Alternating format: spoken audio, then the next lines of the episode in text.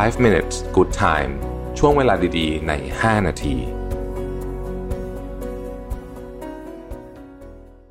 สวัสดีครับ 5 minutes นะครับ คุณอยู่กับโรบิทานุสาหะครับ วันนี้บทความจากเนโรเมนทราเรดดี้นะฮะ บอกว่า บทความชื่อ how to accomplish two hours what most usually do in entire day นะฮะ เอออันนี้ผมเชื่อเรื่องนี้มากเลยว่า ถ้าเกิดว่าคุณมีแผนการการทำงานที่แบบเจ๋งจริงนะคุณสามารถใช้เวลาเพียงไม่กี่ชั่วโมงเนี่ยทำในสิ่งที่คนคนอื่นเขาต้องใช้เวลาทำทั้งวันได้นะครับเอ่อมันมีหลายขั้นตอนนะครับสเต็ปศูนย์นะฮะเขาเรียกว่าให้หา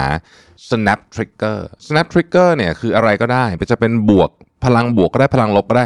ที่ทำให้คุณรู้สึกว่าคุณต้องเริ่มทำอะไรบางอย่างนะครับ จริง ๆ พลังบวกอาจจะดีกว่าพลังลบแต่ว่าใช้ได้หมดนะฮะ snap trigger นี่เป็นอะไรเช่นนะครับ สมมติคุณวิดพื้น 50 ทีอย่างเงี้ยเป็น snap trigger นะครับแต่มันอาจจะเป็นอย่างอื่นก็ได้ ความโมโหนะฮะความกลัว ความต้องการแก้แค้นนะครับ แรงบันดาลใจความรักนะครับ ความปรารถนา inspiration ambition ต่างๆ คือจุดเริ่มต้นเท่านั้นนะมันเป็นแค่ trigger อย่างเดียวเท่านั้นเองนะครับ ซึ่งมันมีเยอะมากๆเลยนะฮะ snap trigger เนี่ยนะครับสำหรับเรา ถ้าเรารู้จักว่าอันไหนมัน work สำหรับเราเนี่ยอันเนี้ยเป็น step ที่ศูนย์นะครับ ถ้าเกิดว่าคุณไม่มี snap trigger อยู่ตอนนี้คุณสามารถ manufacture snap trigger ได้ สามารถสร้าง snap trigger ขึ้นมาได้ สิ่งที่ดีที่สุดสำหรับ snap snap trigger คือการออกกำลังกายนะครับ คือการออกกำลังกายแบบค่อนข้างหนัก และใช้เวลาสั้น อ่า อันนี้เป็นอีกเทคนิคหนึ่งนะครับ หนักและสั้นนะครับ H I I T พวกนี้เป็น snap trigger ที่ดีนะครับ สเต็ปอเมื่อกี้เสร็จศูนย์ใช่ไหมสเต็ปที่หนึ่งนะครับ คุณต้องมีความเขาเรียกว่า สิ่งรบกวนแบบสุดๆ สุดๆ นะครับ เราอะโฟกัสได้ประมาณ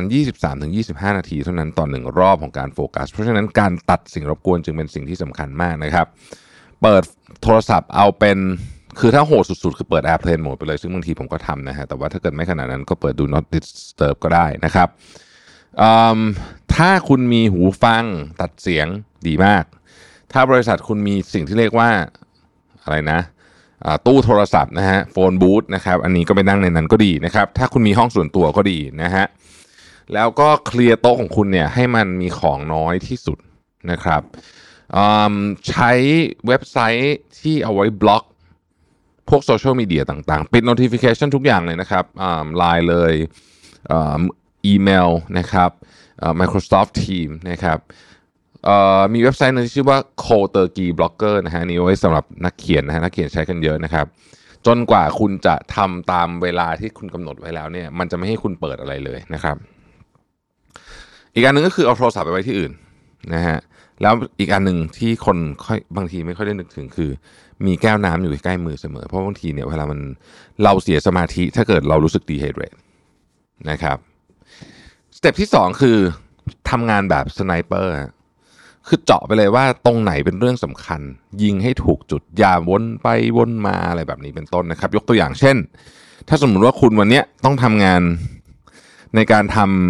ำ report สักอันหนึ่ง คุณยังไม่รู้ว่าคุณมีข้อมูลพอหรือยังสิ่งแรกที่ต้องทำคือ research ก่อนทำ research ไปก่อนอย่าเพิ่งเริ่มเขียนอะไรนั้นนะครับ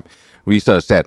ค่อยเริ่มลงมือเขียน นะครับ เขียนเสร็จค่อยตรวจอย่าทำกลับไปกลับมา เวลาเราทำกลับไปกลับมา เราต้องใช้สติในการเริ่มโฟกัสใหม่ ซึ่งมันเสีย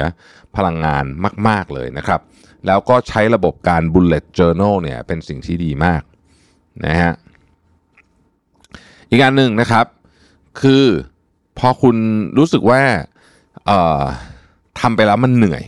มันเริ่มมันชักเหนื่อยเนี่ยการพักสำคัญมาก ถ้าคุณต้องการจะ high performance ระดับนี้นะฮะการพักเนี่ย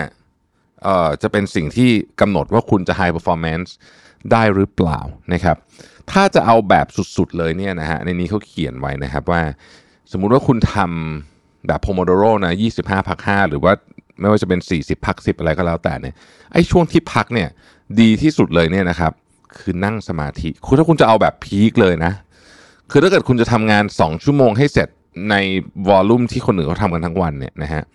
มันก็จะต้องโหดแบบนี้นิดหนึ่งนะครับ แล้วก็ที่เขาบอกว่าทำงานวันละสี่ชั่วโมง เราได้งานเท่ากับคนทำงาน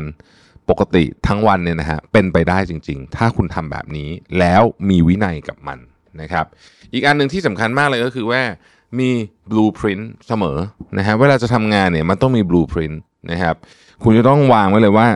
10นาทีแรกคุณจะทำอะไร30นาทีแรกต่อไปจะทำอะไร อีก10นาทีจะทำอะไร พักตอนไหนนะครับ แล้วคุณจะสามารถทำงานที่คนใช้เวลาทำทั้งวันนะเสร็จตั้งแต่ก่อนเที่ยงนะฮะอันนี้ผม